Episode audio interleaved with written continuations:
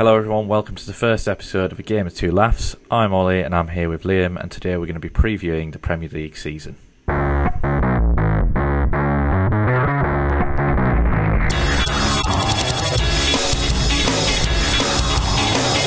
So, Liam, football's back. I guess we just dive straight in there. Who's going to win the league this year? I mean, as a Liverpool fan, I'd love to say Liverpool are going to do it again in the same fashion as they did it last season. But I think if being honest head, being wise about it, it's definitely going to be probably well, it's between Liverpool, and Manchester City. I think if you look, look at like Guardiola's history of Barcelona and what he's done there, like I can't really see them him accepting his team just going to go another season the same way they did last campaign. Obviously, Klopp's a great manager, and like that team is like he proved in the Champions League the season before how how good they are. But I just feel like I know business isn't like, the be all and end all in terms of transfer business, but the fact that they only brought in I can't even pronounce his surname, the the Greek kid at, at like left back. I think like it's not it's not really a it's not this case that it's not ambitious. I know, I think Klopp knows what he's doing the way he's done it. I mean I don't know what his history like was like at Dortmund in terms of like signing new players on that second season when they won it back to back. I just feel like City are going to have that hunger. It's definitely Liverpool and City are in the league in their own at the minute, and I just I don't know what the hunger will be like from the Liverpool players. Obviously, I don't apart from Milner, um, none of them have won the Premier League before, so really should have that appetite to do it. But it's just a case, I guess, of are they that hungry? In a case of if they can get the fans back, then I think that will make the massive difference because obviously they want to be there to see to see it to win it as as opposed to this season. Yeah, yeah, I think I agree. I mean, it it's got to be a two horse race, surely. Um, I guess yeah. For me, it comes down to with both teams are, um, you know, transfer business. I mean, Man City have, you know, done a little bit. Obviously, bought um, at centre back, but I don't know if that's enough. I still feel like they need another top class centre back. Um, no disrespect to to Ake, but I think you know they've been rumoured with, you know, Koulibaly at Napoli most of the summer. That those rumours still haven't gone away.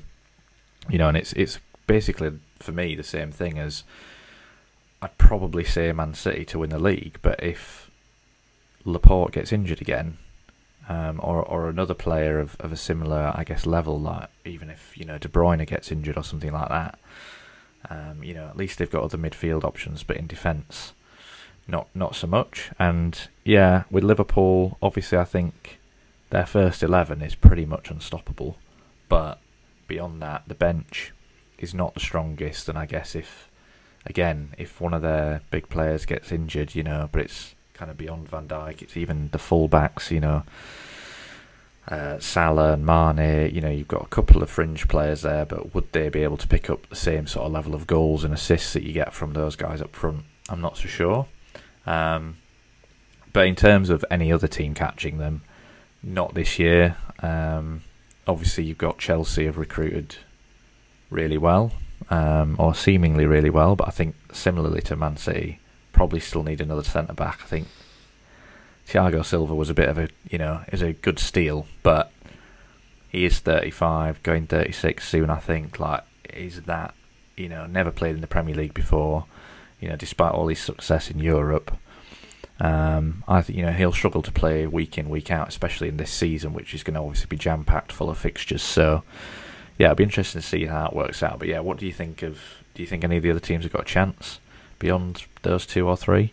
I mean, definitely not United. I, I know they're t- everyone's talking up United, and you know Ole is at the wheel. But I hope the bloody wheel falls off some point soon. to be honest, um, it's Chelsea is the only one that I do. I do think there is a bit of a gap between Chelsea and Man United. I think mainly just for that simple reason that they've gone out and spent. I think if you if you look at Chelsea in the past, they've kind of they've never they've never been particularly dominant, have they? Like in the same way that United or maybe City to an extent. The, No. way Chelsea seem to do it is they have a, a couple of really good seasons where they're really, they're pretty much unstoppable.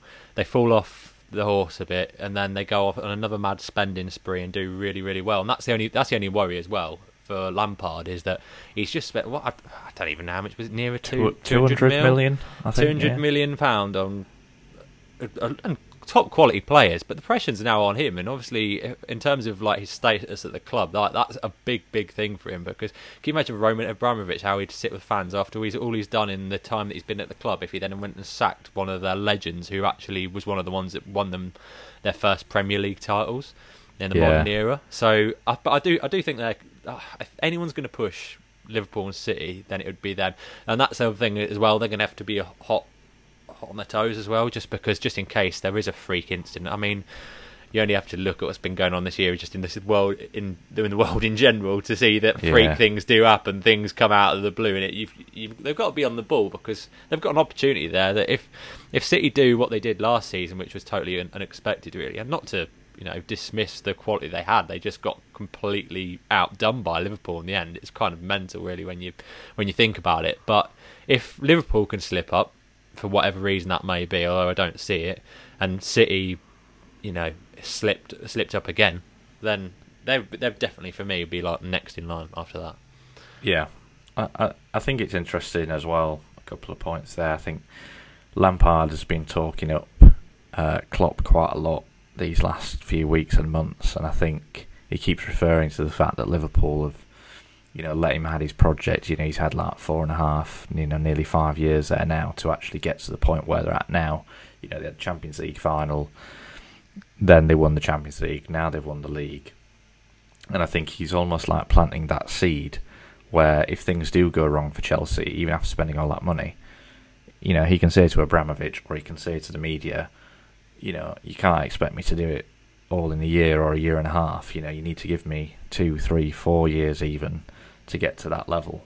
Um, you know, and even Guardiola for all of his you know success previously to Man City, you know, this was kind of the slowest that success has ever come to him. You know, it wasn't an instant league win when he first got here. That you know he he had to adapt.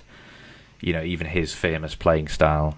Um, to you know to adapt to the Premier League. So, do you think um, Abramovich will give um, sorry, Lampard, that kind of project. He's not a project man, is he? He's not. He's he hasn't not, got that no. project mentality. He's, he's got the rich man mentality of I'm going to give you all the money and you're going to do it now and you're going to do it. As I say, he's more like a like a gang leader than anything. Like the gang, the gang mentality of like, here's the money, do what I say and do it now. Whereas yeah. obviously that's not how it works. I mean, he's that's the annoying thing as well, isn't it? Is that you make that I make that point, but at the same time they've had that success quick before the first time around with Mourinho. They've had it since.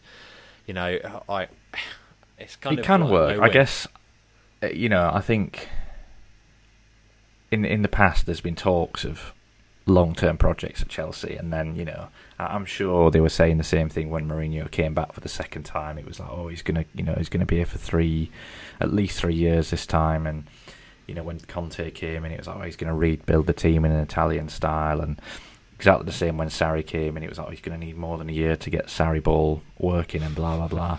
And then, you know, they've all just eventually got the chop. So, I, you know, as a, I guess as a, an England fan as well, I'd like to see Lampard get more of a chance than some of those managers have had. But just based on his track record alone, I can't see it now. If they, I think if if they finish the top three this season, even if they don't win the league. Maybe if they, you know, win the FA Cup or something like that, or you know, do well in the Champions League. I think he'll give him another year after this, but I don't think he'll give him the same length of time that Liverpool gave to to Klopp because I'm not sure Chelsea have been kind of down there long enough for them to feel like they need to give someone that time. I think he just assumes he can buy that success because it has worked before, like you said. You know, um, you know, a couple in a row under Mourinho, and then you know, like one under Ancelotti and then another one under Mourinho and then another one under Conte. And yeah, they they they've been quite spread out, and so maybe they will get one under Lampard, but maybe maybe it will be a one-off. But they bought young, which is interesting as well. Um, slight change in philosophy in terms of players they've bought. You know, they used to kind of hoard all these super super young players who then had to go out on loan, and they still got loads of those players. Um, but then they'd end up moving on elsewhere, and you know they they try and buy in the experience. Whereas I feel like they've you know gone for a slightly different approach. So we'll see how that goes. But um, but do you see them them sticking about with if if you're saying about them finishing top three will be seen as success if they do well in other competitions. Obviously, probably top three is most realistic, but that wouldn't be progress based on it. And he's just spent Abramovich has spent 200 Yeah. mil, and that's no progress. But then you think mean, about the cup might- competitions. What about the Champions League though? Because I feel like he wouldn't accept. Oh, let's go and spend 200 million pound, and then all you're going to bring me back is the Milky Bar Cup and the other friend, Milky Bar Cup brother. That's all you're going to get it. I think it really depends a lot on the circumstances, though, as well. I mean, if if they finish third, but they only finish like three points behind whoever's in second, you know, then that could be seen as progress because the gap really between, like, I mean, even the gap between Liverpool and City was like 18 points. So I'm not, sure how, you know, nice Abramovich will be when it comes to that. And the same with the Champions League. I mean, you know, they could get favourable fixtures and make it all the way to the semi-finals or the final, and you'd be like, "Oh, that'd probably be a success," even if they didn't win it. Um, but equally, they could get to the round of 16 and get knocked out, and you know, you'd say objectively that's probably a failure when you've spent that much money. But you know, what if their round of 16 game was against Bayern Munich and they just got you know rolled over? Um, it's yeah, it depends. But I know I know what you're saying, and obviously, like success is also measured financially in football these days, and not getting to the latter stages of the Champions League and not getting, you know, even one position makes such a massive difference in terms of TV money. Um, then yeah, he'll he'll want to he'll want to get back some of that 200 million at some point. So we'll see. Um, one team that's been kind of written off from this conversation a little bit by kind of pundits and, and fans alike, I think, for the most part, is Leicester. you know, obviously won the league and then you know have kind of still been hanging around, but you know still managed to do well last year.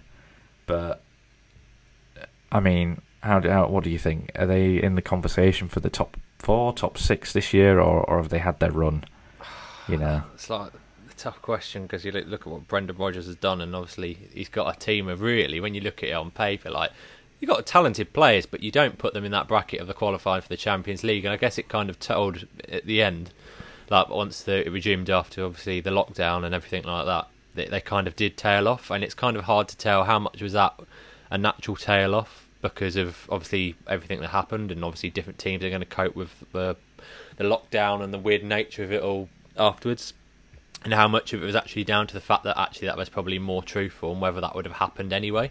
Had the season just finished in its normal time frame it was a it's a bit of a weird one. Obviously yeah, Vardy finished as a top scorer there. I mean I don't know the the finer details in terms of breakdowns of games when he didn't score how many points Leicester gained or whether they dropped any I haven't seen any of that so I can't really back it up with that but really on paper like they're definitely right up there like I, I, for me they're not much different than Wolves. They, I put them in that kind of bracket. Um, Yeah. I, in, in fact, in fact, if anything, mentioning Wolves, um, they probably on paper got the stronger team. I mean, I remember when they signed Ruben Neves. I can't remember when he joined. I have a feeling he joined them in the Championship, didn't he? I have a, I have a feeling. yeah, he I did, know, yeah. A few seasons before, he was linked with Liverpool. I mean, that it's, it's just mental. Like this, I know they've had people complain about the money and the links with um, is it Jorge Mendes and all and all that.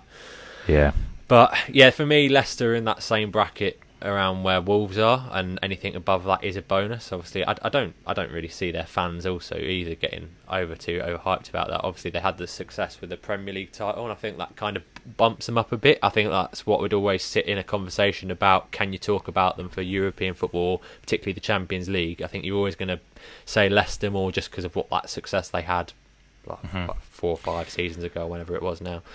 Yeah, I think for me it feels like the top four now. I, again, kind of, um, it's pretty much in my head at least quite fixed now. I think you've got obviously Liverpool and Man City are far far and away above everyone else, and I think if I did have to stick my neck out and see who I thought was going to win, I think I'm going to have to go for City just because I think that they will still jump back into the market for another defender before it's closed.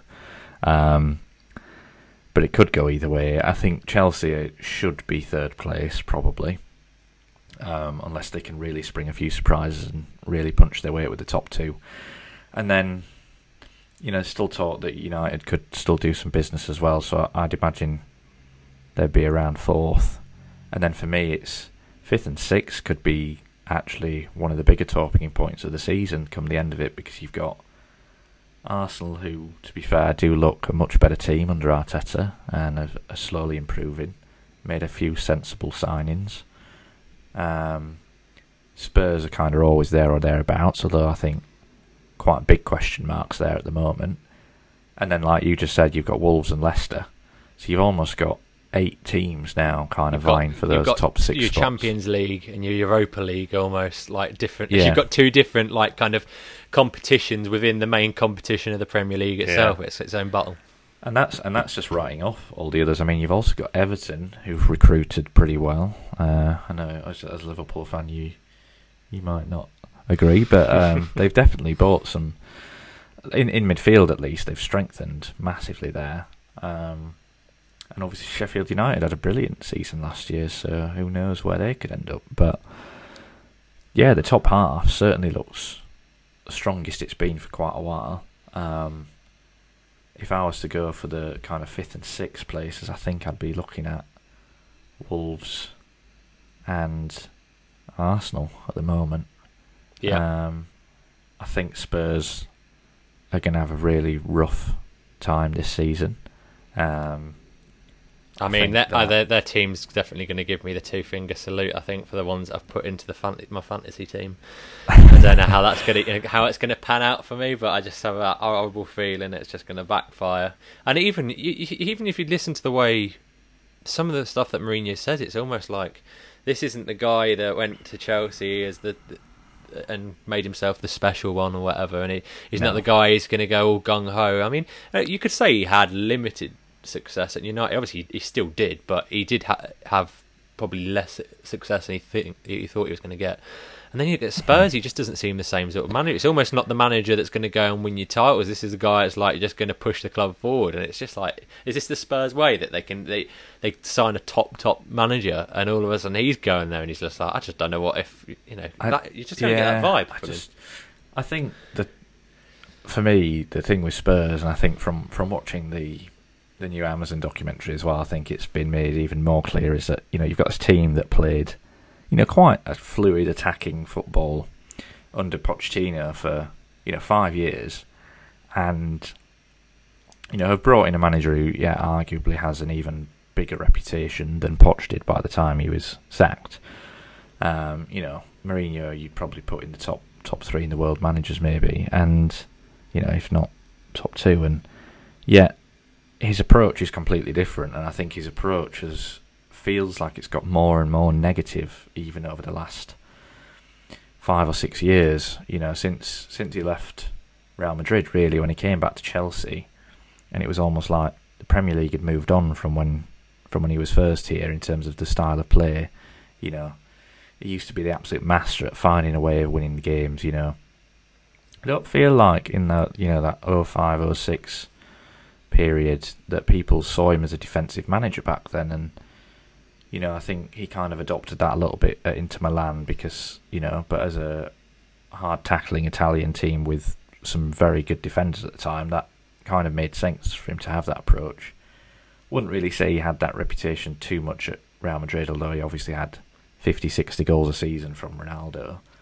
But then when he came back to Chelsea, it was like he didn't almost identify, I guess, with the attacking way that teams were currently playing in the Prem. And I don't know, it just seems to be like sit back, you know, absorb the pressure, hit them on the counter attack, which for certain teams is absolutely fine.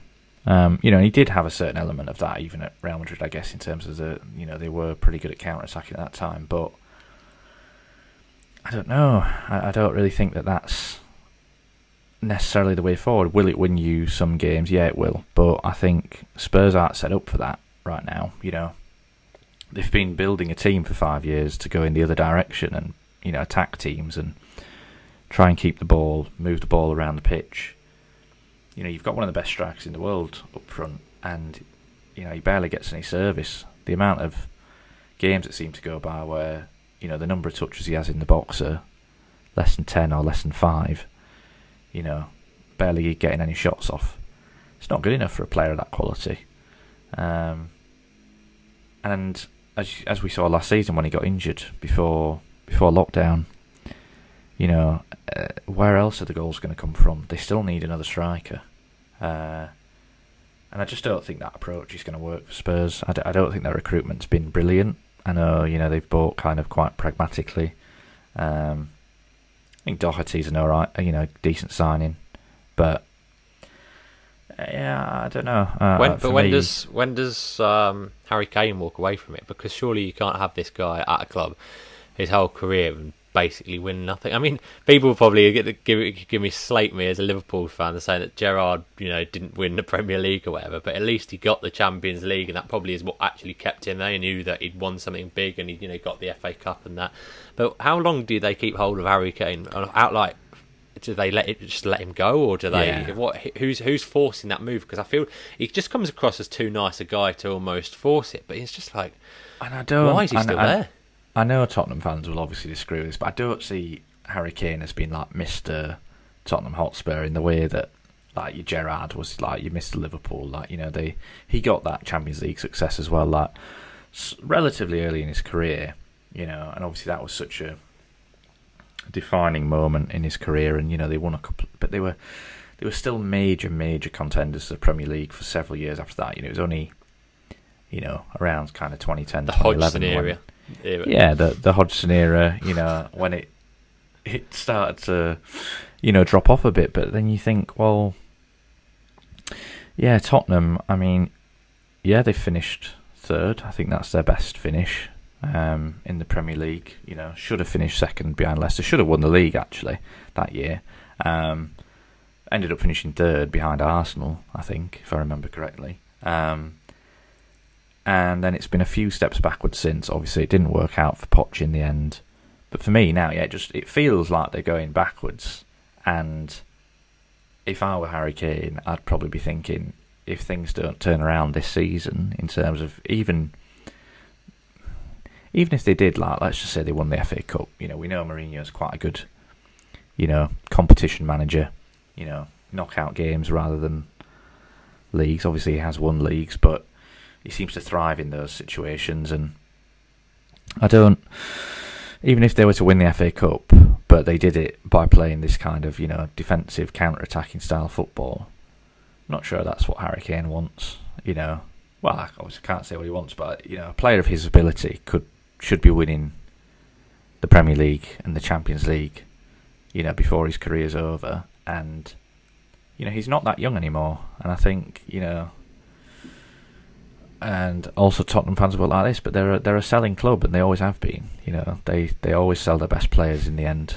Um, and I think that that'll happen. Surely, if Man United or I don't know, even like your Real Madrid or your PSGs came in with a couple of hundred million, which might might be what it takes.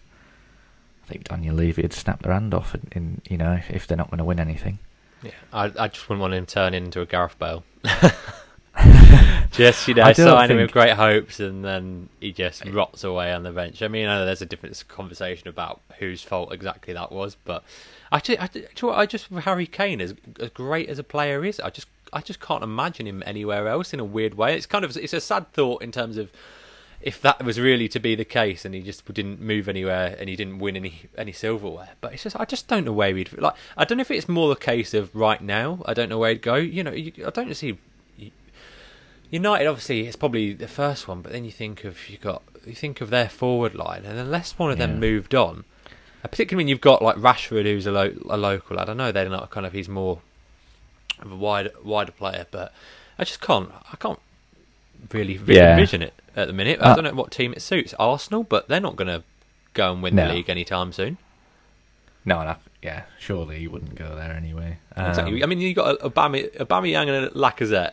I mean, I, you, I mean, they could go on a, they go for the ultimate trio and try and compete with Liverpool on that front and just have some mental forward line. But I, I, I agree. I don't see it. I think maybe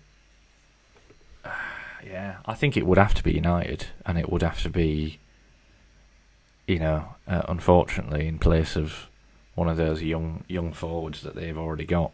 Um, you know, but who knows? Um, I, but I just, yeah, this season I don't see it going that well for Spurs. I think we could talk about it all day long.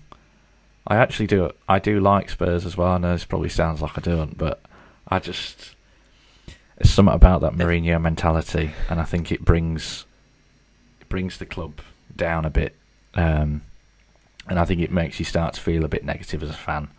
Yeah. Uh, and I, yeah, I worry for Spurs a little bit. Right, and so looking now down to the bottom side of the table, who do we see going down this season? I think there's one club in particular. I think the fans know it themselves, which is kind of a, a, sad situation to be in. But you look at West Brom. I think the fans themselves are not that optimistic. Um, I think they're definitely going to be right down there. They just and they they're just that classic yo-yo club. You know, I think I think they've got one of the records for relegation, something like four, maybe even five. I think it's four. Um, for like of times being relegated from the Premier League, and you just don't see time and again. Like each time they come up, like fair enough, they they prove they're better than the Championship more often than not, and then they, they kind of come up, and they've had that they had that spell I think either last time or the time before where they kind of stuck around for for mm. a little while, and you actually thought they were stabilising. they, they they managed to get one or two players that just about you know cut the mustard for them, and then they kind of they either they either sign for someone else and they fade away, or you know they struggle in that sense. But I think that's going to be the same for Fulham as well. Um, obviously, they they've been a long time in the Premier League before the previous time before last when they got relegated. But you just I just don't see anything about them that's for me when you look at the rest of the league it's actually quite strong. You know, I mean, you talk about Burnley, you should be talking about being down there, but time and again, you know, they've been solid under Sean Dyche. Um, mm-hmm. Sheffield United were absolutely top class last season, obviously, and, and, Brighton just are going from strength to strength from a club for right for them from the bottom, to be honest. Um, yeah. And Palace, Palace is maybe someone not because they've done any bad business or they've not, you know, I don't think they're, they're sold short or anything, but they're kind of one of the teams I guess you could say could get sucked into it. It just depends how all depends on how they'll start. And yeah. and then West West Ham. I feel like West Ham are just a disaster waiting to happen again. Obviously, they they just no they no one seem they never seem to be happy. They, they, you know you've got the captain complaining about Diangana going to West Brom. Ironically, one of the like relegation candidates. Um, you know, and to come out and publicly say that, particularly a player of his professionalism, it kind of tells you there's some unrest there. They just don't seem to be going anywhere for me. So for the, for me, it's West Brom, Fulham, and West Ham going down. Yeah, I, I, funnily enough, I, I completely agree. Um, West Brom, the the only saving grace I can kind of see for West Brom, and I'd maybe say the same. I guess you can say this about all clubs, really, but I feel like West Brom will actually do this. Is sack sack the manager in November and get you know one of your classic. I need you to save us from relegation managers in who will just you know batten down the hatches and just you know get enough points just to stay up. Um, you know maybe they'll get Tony Pulis back or something. Um, I I don't know. It just feels like that's something that they might do, but yeah, I think it's been difficult for some of those clubs at the bottom half of the league, obviously with you know the coronavirus situation financially has meant that you know um, signing players has been more difficult than it has been for the bigger teams. Not that the bigger teams haven't been impacted financially, but obviously they've got a little bit more to fall back on. Um, yeah, Fulham I just don't really see Fulham as being in much of a different place than they were the last time they were in the Premier League and got relegated. So I, I don't see that changing much. And West Ham, yeah, it just it almost feels like West Ham have overstayed their welcome now. Um, you know, the last couple of years, eh, they've you know had kind of a, a late escape, um, and I feel like when that starts happening to teams, you can only do that for so many years before before you go down. And uh, yeah, I agree. Uh, there's clearly something not quite right there. This feels like there's some unrest, but um, yeah. Beyond that, Palace, even Southampton, I'm not not so sure about at the moment. Although Mighty Four Four Two's got them down as being, I, I think they said eighth. No, sorry, not eighth. Um, that's definitely incorrect. But 442 have got the rating them highly for this season, which I was quite I mean- shocked about. I mean, they've obviously got some insight that I don't know about because for me, that's not. Is it? Is it just? I mean, they've got Danny Ings. I mean, Yeah, I, I, I, I correct myself for calling myself out for being wrong. They have got predicting them for being eighth. interesting.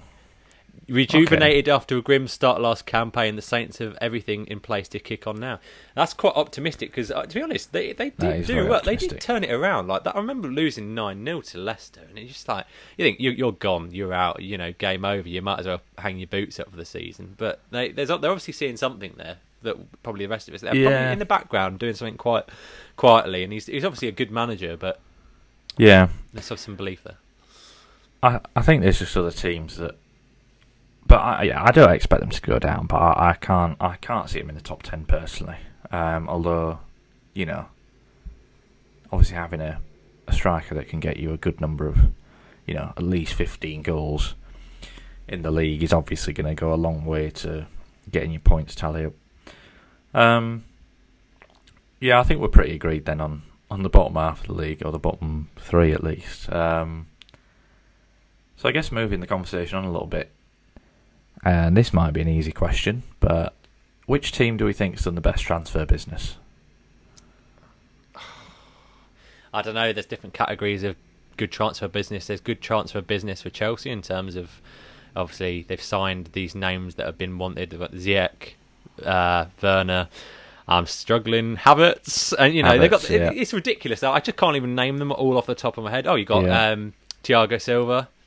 Yeah, I mean, obviously he Ben was a free. Chilwell. That, that was a, yeah, Ben Chilwell. See, I can't even remember all this because it is like a wholesale change, which could Mm. obviously go against them in that sense. Like the, you've got to give them time to settle. Obviously, some from coming abroad from different styles of football. Di- I mean, you can say the different culture thing. I don't think for me personally, it's not big that big of a difference to Germany. But um, for me, like one of the first I'm thinking of is Everton, and you know, as a Liverpool fan, it's not a fun thing to say, but you know, you go and, get in James Rodriguez and this Allan bloke, who, to be quite honest, I have no clue he is. Um, obviously, he's come from Napoli, and then you've got Doucouré as well, and.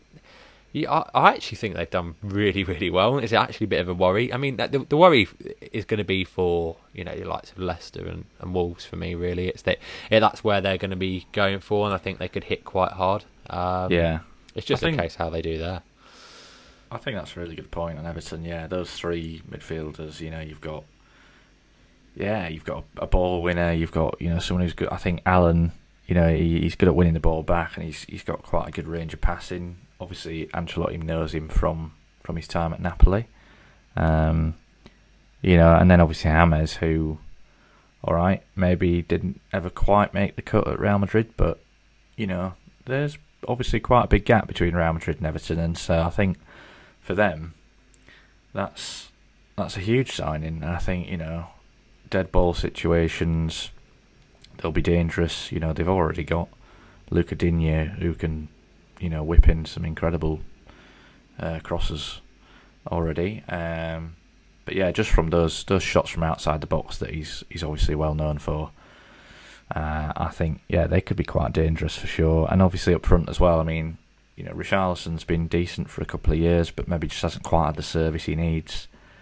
And I think Calvert Lewin as well seems to um, have matured a lot in the last couple of months. After lockdown, he definitely looked, he almost looked a different player. So They've Yeah. also they've almost got a team there, and you you kind of forget about the ones that are already there. But you kind of look at it and you're like, Jesus Christ! They actually those three additions are going to just could make a massive Yeah. difference because they've already got some quality there, and we're kind of forgetting about that. Now we're talking about the likes of a former Real Madrid player and a 2014 Golden Boot winner at the World Cup or whatever. mhm. A 2014 or earlier, I can't. You know, I'm losing track of time. 2014, yeah, 2014. yeah, So they they could really surprise. They really could. And they could.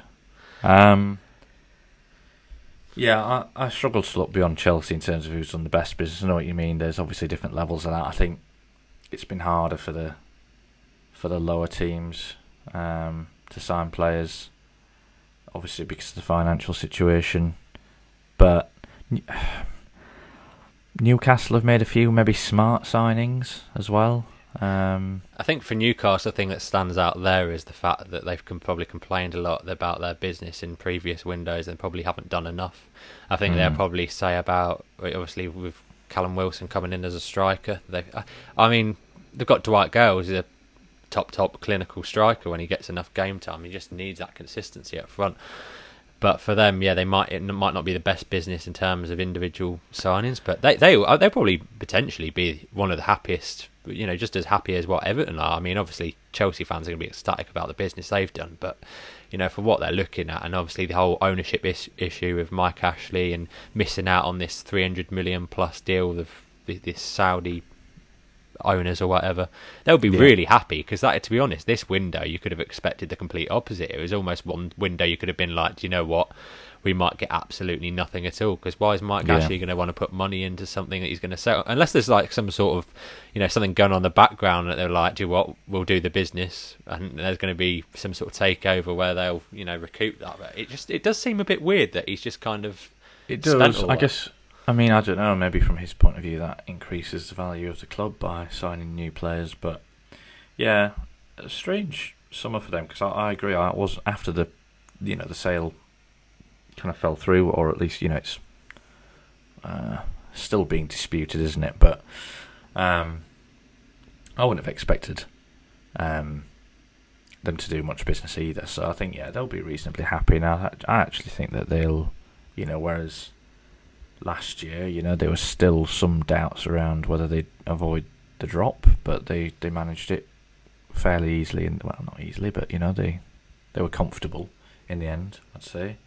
Um, I think they'll be even more comfortable this season. I, you know, I'd imagine they'll be around, you know, sort of eleventh, twelfth place potentially with a team like that. So, uh, yeah, right. And then I guess just a couple of let's let's do some quick predictions here.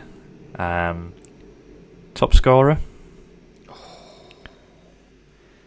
That's a million dollar question because, to be honest, as as great as Vardy is, I don't think I would have put him there last season. I wouldn't have put Ings up there last season.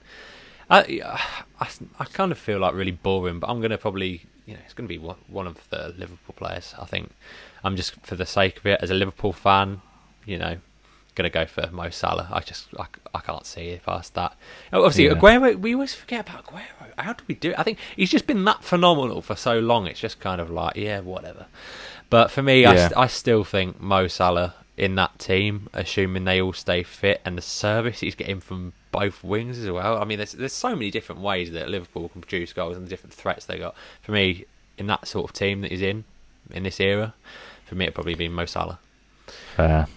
Um, yeah, it is a tough one this year. Cause like you say, I don't think you would have thought of Vardy or Ings last year. Really, I'm quite tempted to go for Aubameyang. I think you know he's been right up there. Well, he he jointly won it the year before last, and he was right up there last year again.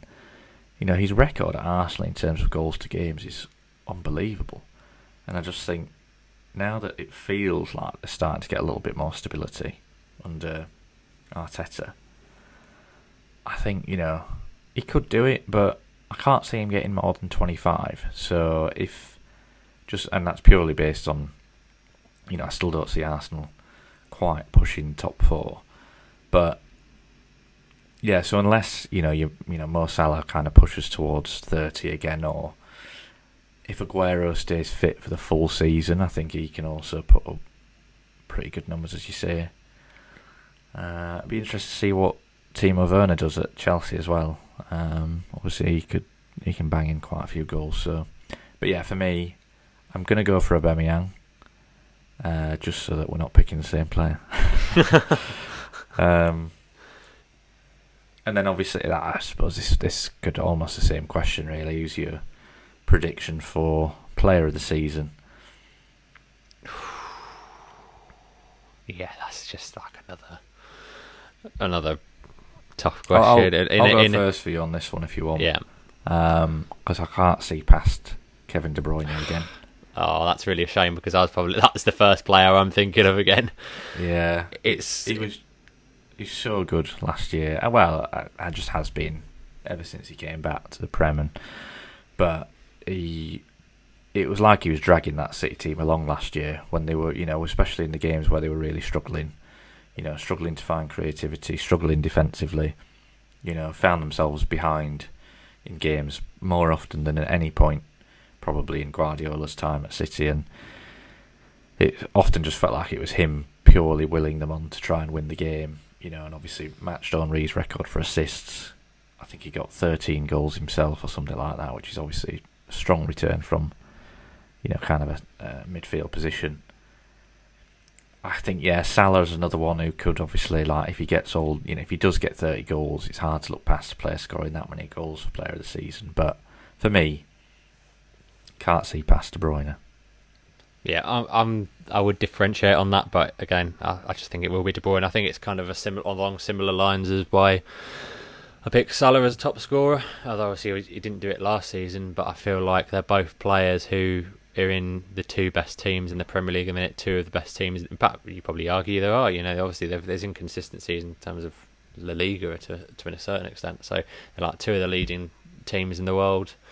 You know, yeah. on fire. They're they're so head and heels above the rest. It's ridiculous, and I feel like they're both probably the the two key players in their respective teams in a in incredibly talented squads. I think De Bruyne are in the same sense of Salah is with the goals. I think he's going to have the massive impact from the midfield, regardless of how City seasons go. Whether they have a similar season to last season, which was still incredible but fall short, or whether they you know they kick on or they've got that bite in them again now that Liverpool showed them up so much last campaign. But yeah, that was the first episode of A Game of Two Laughs, and we'll see you next time for a review of the first Premier League weekend.